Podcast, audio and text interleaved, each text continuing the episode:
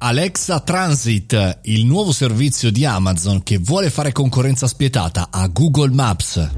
Buongiorno e bentornati al caffettino, buon lunedì, buon inizio settimana da Mario Moroni, siamo qui davanti alla macchinetta del caffè, avevo spento il nostro podcast virtualmente venerdì parlando di Google Maps e mi trovo questa notizia da approfondire degli ultimi giorni di Amazon che ha lanciato in test negli Stati Uniti questo Alexa Transit. Un vero e proprio concorrente di casa Amazon che lavora sul mondo dell'intelligenza artificiale e che vuole spazzare via Google Maps. Ci permetterà di spostarci, di prenotare treni, aerei, quando si potrà viaggiare immagino ancora meglio rispetto ad oggi e che se ci pensate bene è la cosa che manca al buon Jeff Bezos. Su Amazon effettivamente manca il contatto con l'offline, manca un motore di ricerca, manca eh, un social vero e proprio. Bene, al di là di Twitch. Bene, questa è la soluzione perché se ci pensate si può unire a livello strategico nei prossimi anni, sempre se questo progetto di transit può funzionare,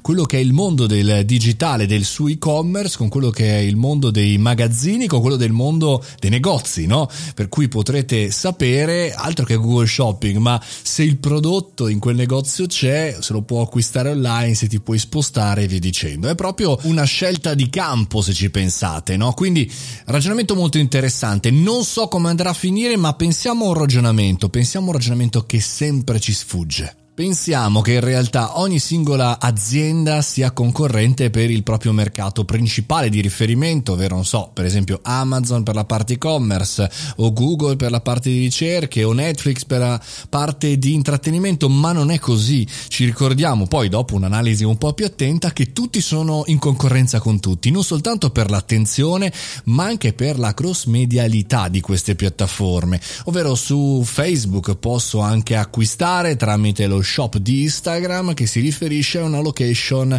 reale e quindi con il proprio punto, il proprio place, come se fosse su Google Maps. Al contrario, su Google Maps posso acquistare qualche cosa che è su shopping mentre vado a vedermi o a comprarmi un video su eh, YouTube, un film su YouTube e quindi via dicendo.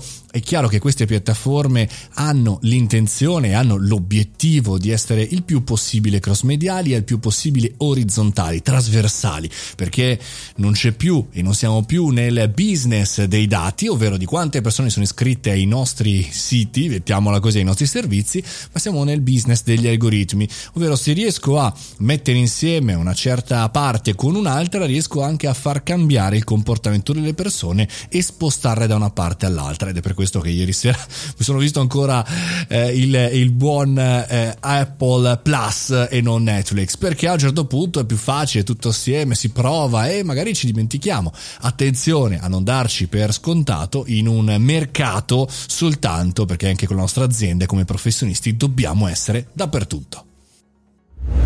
E con questo ragionamento sul futuro e sul presente andiamo a, ad aprire questa settimana pazzesca. Forza amici guerrieri, se volete su Telegram, Mario Moroni canale sono lì, altrimenti anche sul mio sito mariomoroni.it iscrivetevi, la community è gratuita e noi ci viviamo questa settimana. A domani 7.30.